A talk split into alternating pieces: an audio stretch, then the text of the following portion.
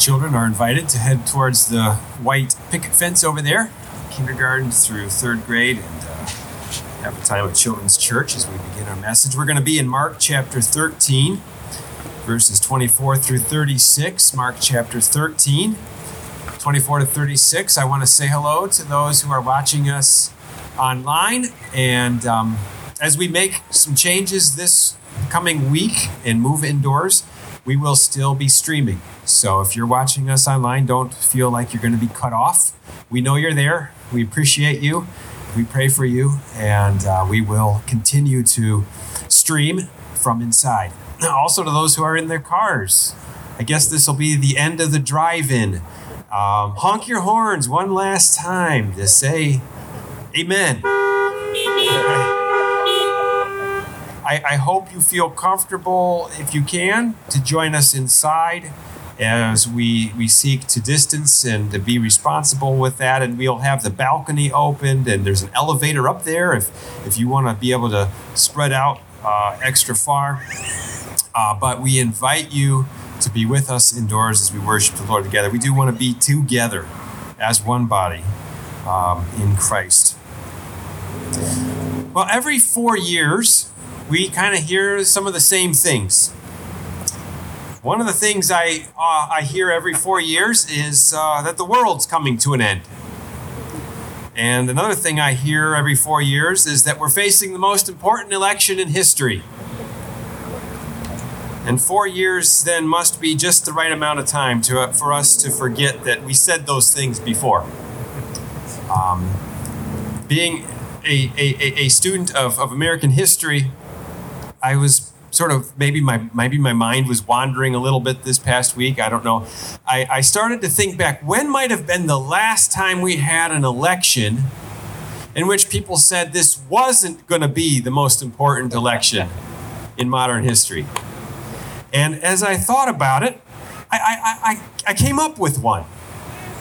And it was 100 years ago this year, the year 1920. I wonder how many of you would get the question right uh, if I had an exam right now and asked you who ran for president in the year 1920. And most of you, almost all of you, would probably get it wrong because it was pretty much a very unimportant election. If there was ever the most unimportant election in history, that might have been it. Um, the year 1920 um, was between James Cox, the Democrat, and Warren Harding, the Republican. But a few facts about these two. Both were from Ohio. I think it was the one time in history when both presidential candidates were Ohioans. Both were also um, in the newspaper business. That was how they had gotten their start, and their primary um, business was in newspapers. Um, both ran on a platform of returning to normalcy. They that, that America had just gotten out of World War One, and they both were saying, you know what, we just want life to return to normal again. And neither of them really campaigned too much. In fact, Warren Harding became known for his his front porch campaign. He would come out on his front porch and talk to reporters every now and then, but he didn't travel, he didn't campaign, he didn't do the stuff that politicians often do. Well, Warren Harding won the election. But he didn't even live to finish his first term. He suffered a heart attack before his first term ended. And um, so it's little wonder that every time I drive to Columbus and I pass through Marion as I'm heading south on 23, I have to think to myself, now, which president was it that lived in Marion, Ohio? Because I always forget. It was Warren Harding. But I'm glad that the most important person in the world doesn't sit behind a desk at 1600 Pennsylvania Avenue. I'm glad that the most important person in the world sits in heaven at the right hand of God the Father Almighty. And as we say the Apostles' Creed, it tells us that, that Jesus Christ has a, risen and he has ascended unto heaven, where he sitteth at the right hand of God, the Father Almighty, from whence he shall come to judge the quick and the dead. And that is what we look to today this coming of Jesus to judge the living and the dead. He will come again. And he wants his disciples to know this. He wants his disciples to have some idea of what is going to happen. But he doesn't leave a clear roadmap for us, does he? He doesn't list out the details that we can all track with. There's no dates, there's no maps, there's no specific details. Instead, he leaves a mystery to be pondered. And as we approach this mystery, I want us to beware, not to make the mistake that so many have made and continue to make. And that, is, that mistake is to assume that this is more than just a mystery, to assume that it's some kind of a puzzle, to assume that there are these pieces that have to be worked out and fitted together, to assume that there are clues sprinkled throughout scripture or throughout history and that there's numbers and codes and something just waiting for the next most enterprising uh, author to create the next bestseller to attract all kinds of attention. There have been a lot of bestsellers, and every one of them have been wrong. Jesus is giving us a mystery, not a puzzle. There aren't hidden messages, no secret codes, no math or numerology required. But what Jesus is clear about here is his intent that we be alert, that we be on our guard, and that we watch and pray for his coming. So let's look at verses 24 to 27 first of Mark chapter 13. Jesus says there, beginning in verse 24, but in those days, after that tribulation, the sun will be darkened and the moon will not give its light, and the stars will be falling from heaven, and the powers in the heavens will be shaken. And then they will see the Son of Man coming in clouds with great power and glory. And then he will send out the angels and gather his elect from the four winds, from the ends of the earth to the ends of heaven. Gracious Father, as we study your word today, I, I pray that we will understand this as we should.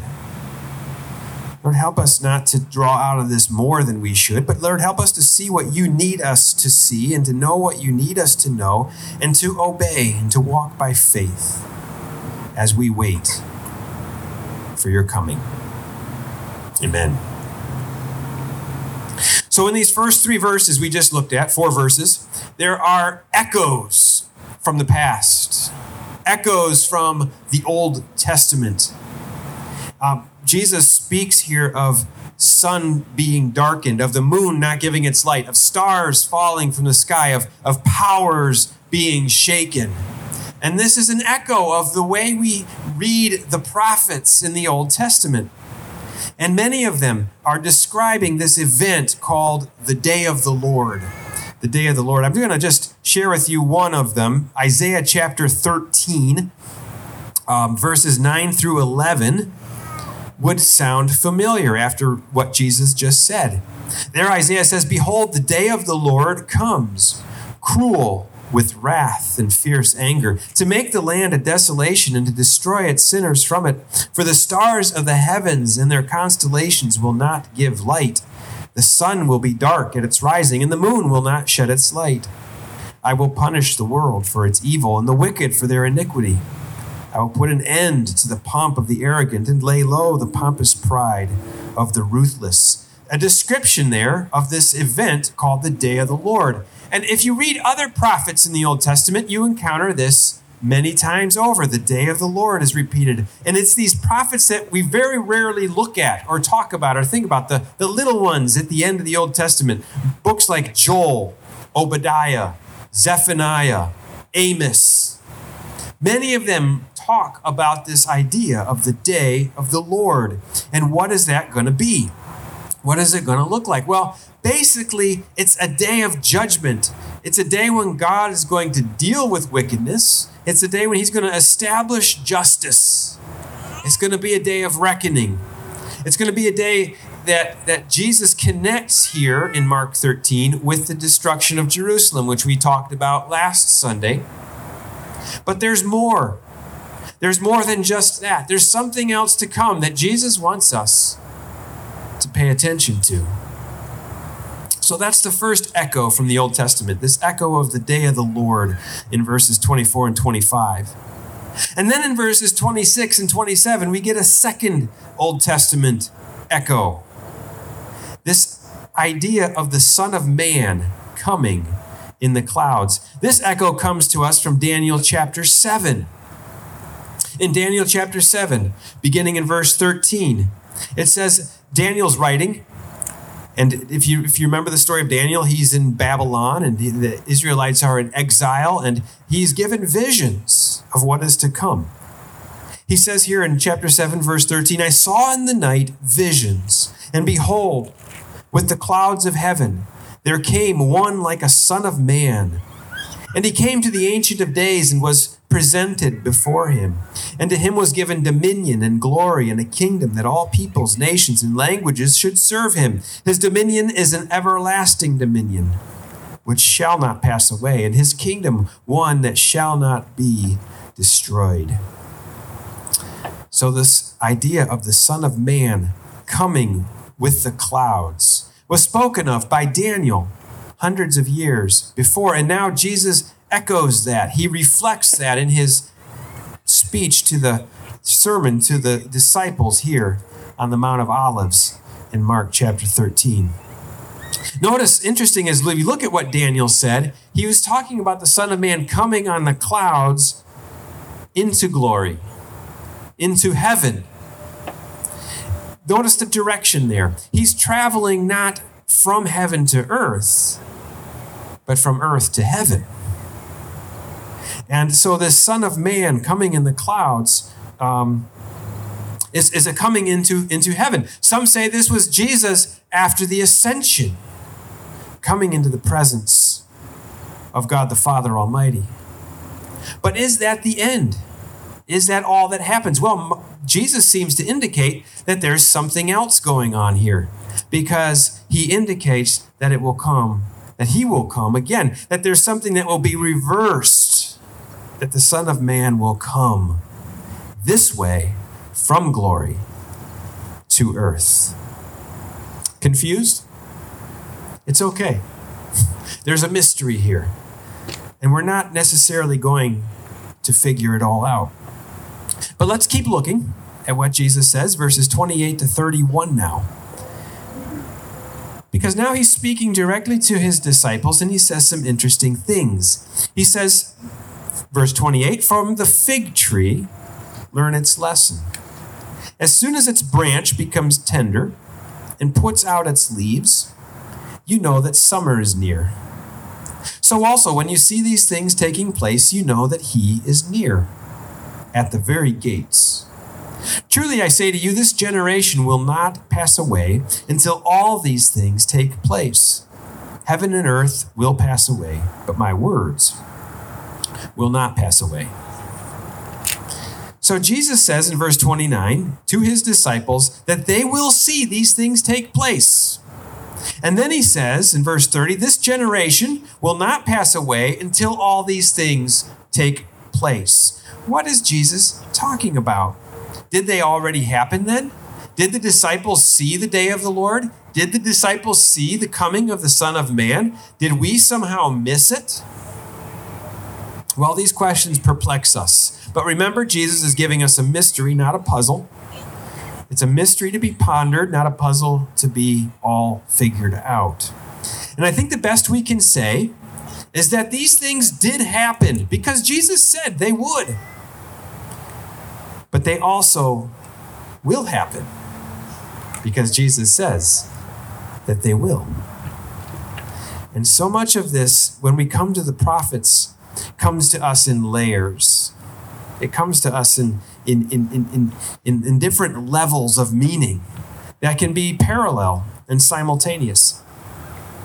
I was just talking to uh, Perez's this morning. They got back from a vacation out west. You saw the mountains, you saw uh, the Rockies and the Grand Tetons. And anytime you've ever traveled west, especially if you're in a car, and you're moving towards the mountains. You, you know the experience. Maybe you've been on I 70 crossing Kansas into Colorado, and you see the front range of the Rockies start to uh, appear on the horizon.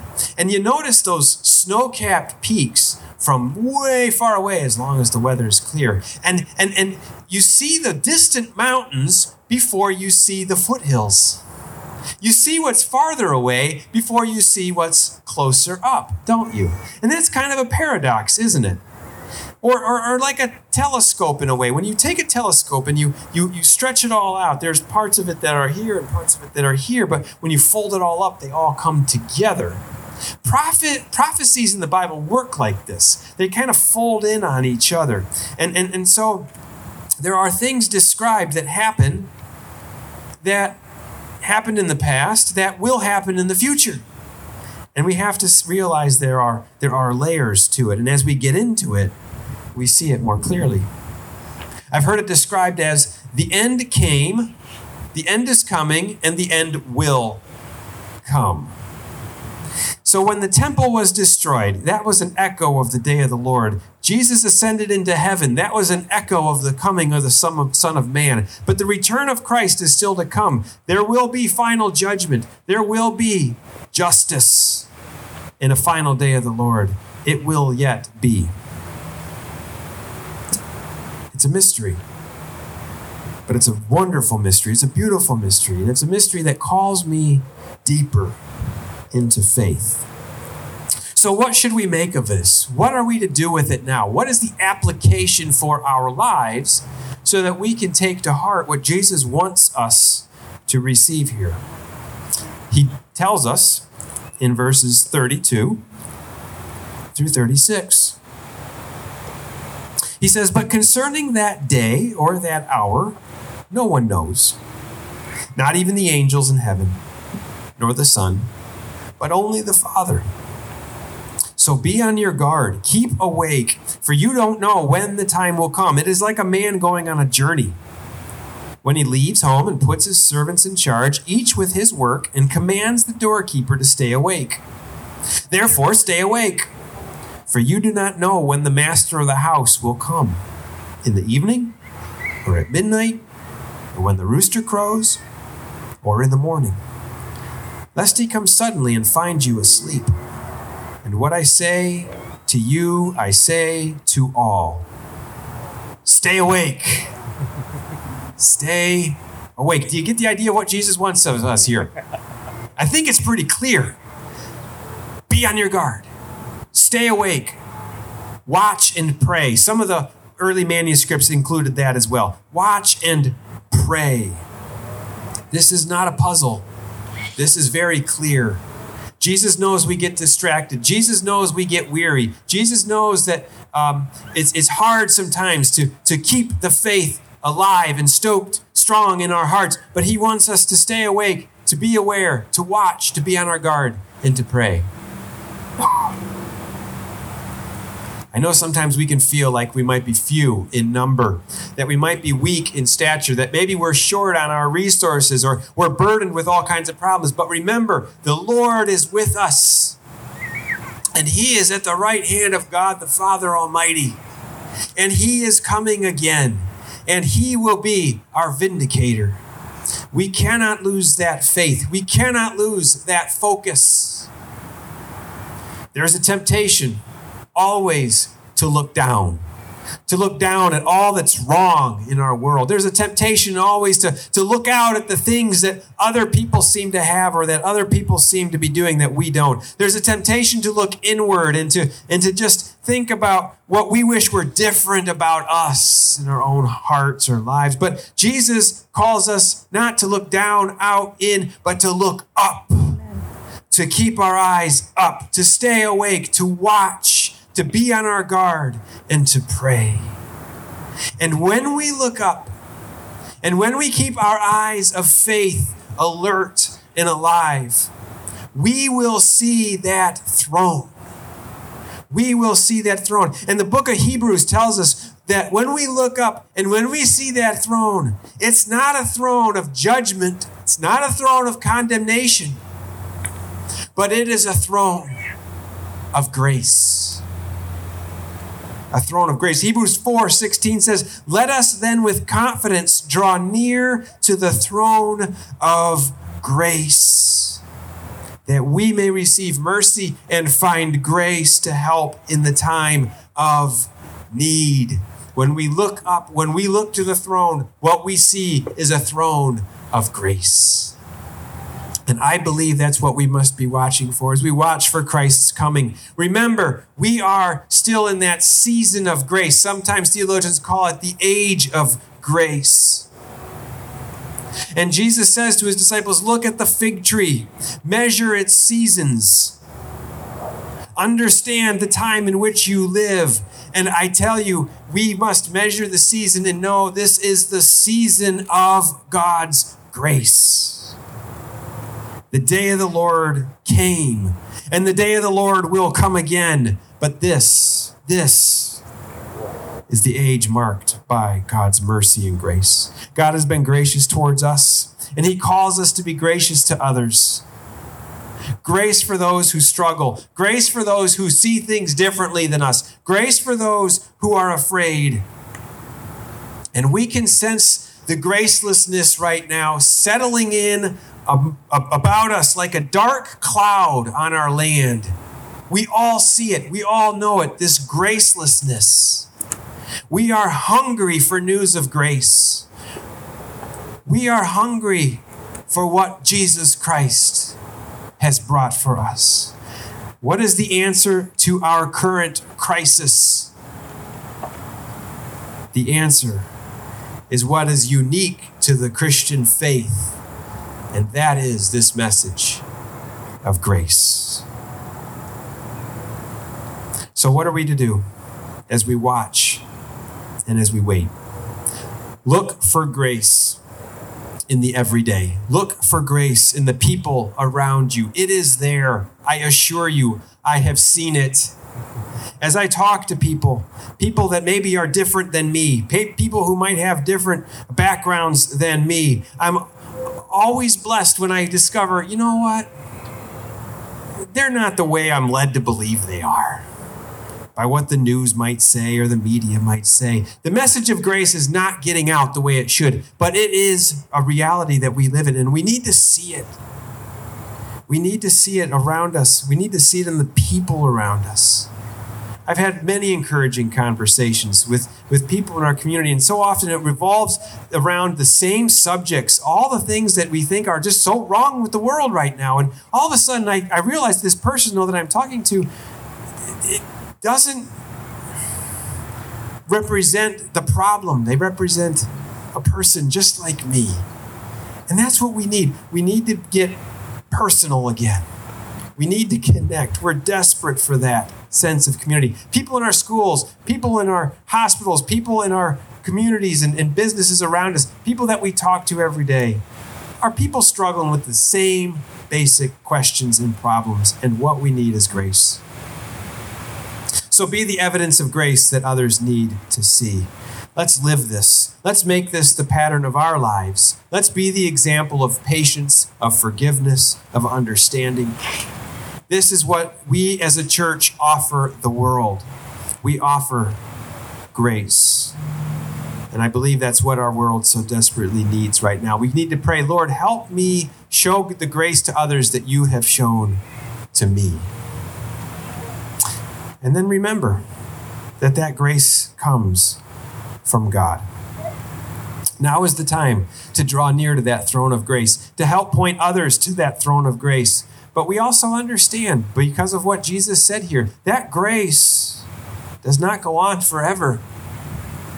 When Jesus comes again in glory, it will mean the window of grace is closed. It, it will be a good day because it means justice will also come and God will set all that is wrong to right. We look forward to that day, but it will no longer be a day of grace. It will be a day of justice. And so we must be on our guard.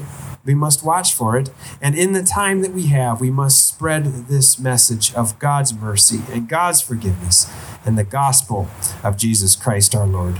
Let's pray. Heavenly Father, I thank you for your mercy in our lives. I thank you for your forgiveness. I thank you for the message we have. Lord, that it is not just a message of judgment and destruction. But right now, we have the opportunity to find mercy and grace in you. And Lord, may that be the message we live. And may we look for that and seek that in those around us and not be brought down, but to look up. Thank you. In Jesus' name, amen.